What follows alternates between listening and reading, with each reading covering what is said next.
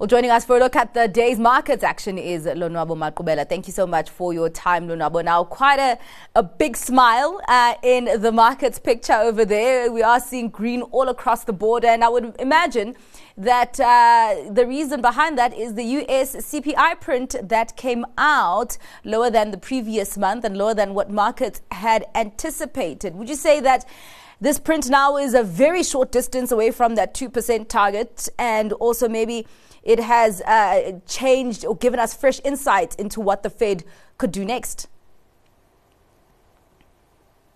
Hi, good evening. Yes, I do think actually that this last data print, does actually show that inflation is coming under control. Very close, as you highlighted, to that 2% inflation, or at least getting below 3%. I've seen some data also that goods inflation is likely to come under significant pressure, and that China is actually probably exporting deflation to the rest of the world. So all that is contributing to why we're seeing inflation coming under control, even though some of the other markers like wage inflation remains reasonably elevated. There are some aspects of the basket that's actually experiencing significant declines. Also remembering that we anniversarizing a base of much higher energy prices. So as that continues, we don't get the same delta in inflation as a consequence. So it does point to, as much as the Fed did say that the market shouldn't get too excited by short-term data prints. So when one looks at some of the consumption data in the U.S., it does show actually that consumers are under significant strain. Credit card defaults are high.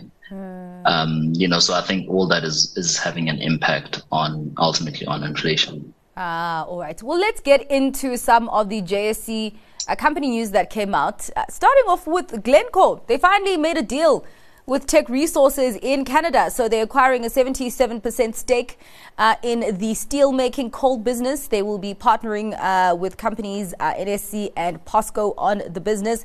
Of course, we did see investors celebrating that with that share price up 3.5%.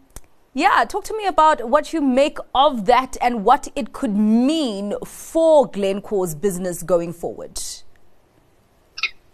Yeah, I think it's, they've been trying to get the transaction done for some time and managed to finally find consensus. When one looks at the actual deal and what does it mean for Glencore, it allows them to bulk up the coal operations, so such that they expect that by 2026 or so, they should be able to demerge the coal business. So they're buying it at a very attractive price. So I think something like 3 times cash flow. So which is very decent. And so where I guess when one buys it at such a low multiple, that within a 2 to 3 year period, they'll find themselves having de-geared sufficiently such that they'll then be able to unbundle and that business can stand on its own. So it does pave the way for Glencore, excluding the coal assets, to also then exist as a listed entity. They've also given themselves some flexibility on the actual IPO and the transaction, depending on market conditions. All right. It does bode well for Glencore going forward. All right. Well, let's move on to Bidcorp. They came out with a capital markets update for the 4 months between July and October.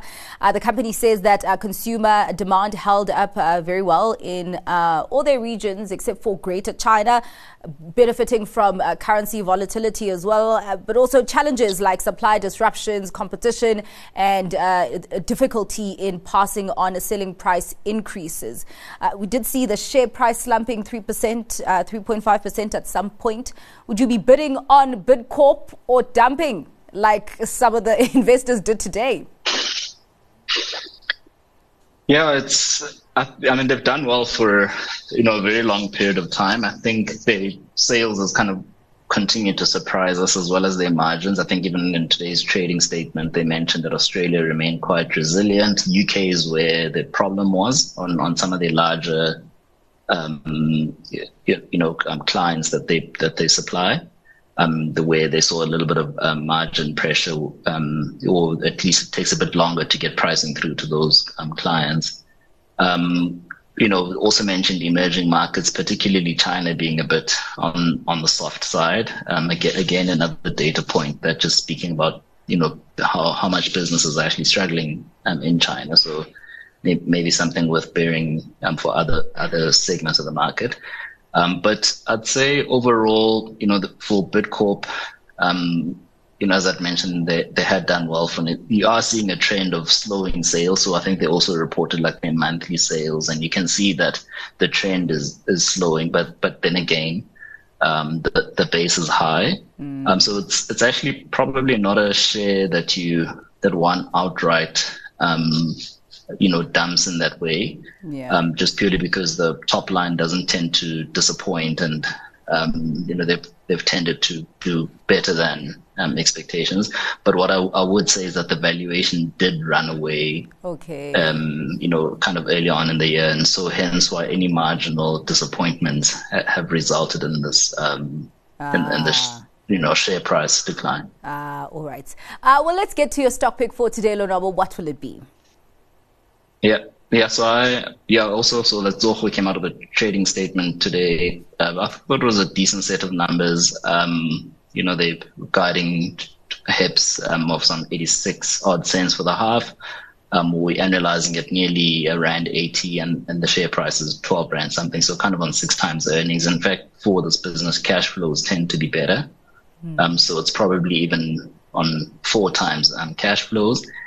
Very well managed business, and actually surprisingly resilient. Gaming is surprisingly resilient, even in a year like this one. They've been able to print out what we think is a decent set of numbers. All right. Well, thank you so much for your time and for your insights on what has been driving investors' money today, Lonwabo. That was Lonwabo Maqubela from Perpetua.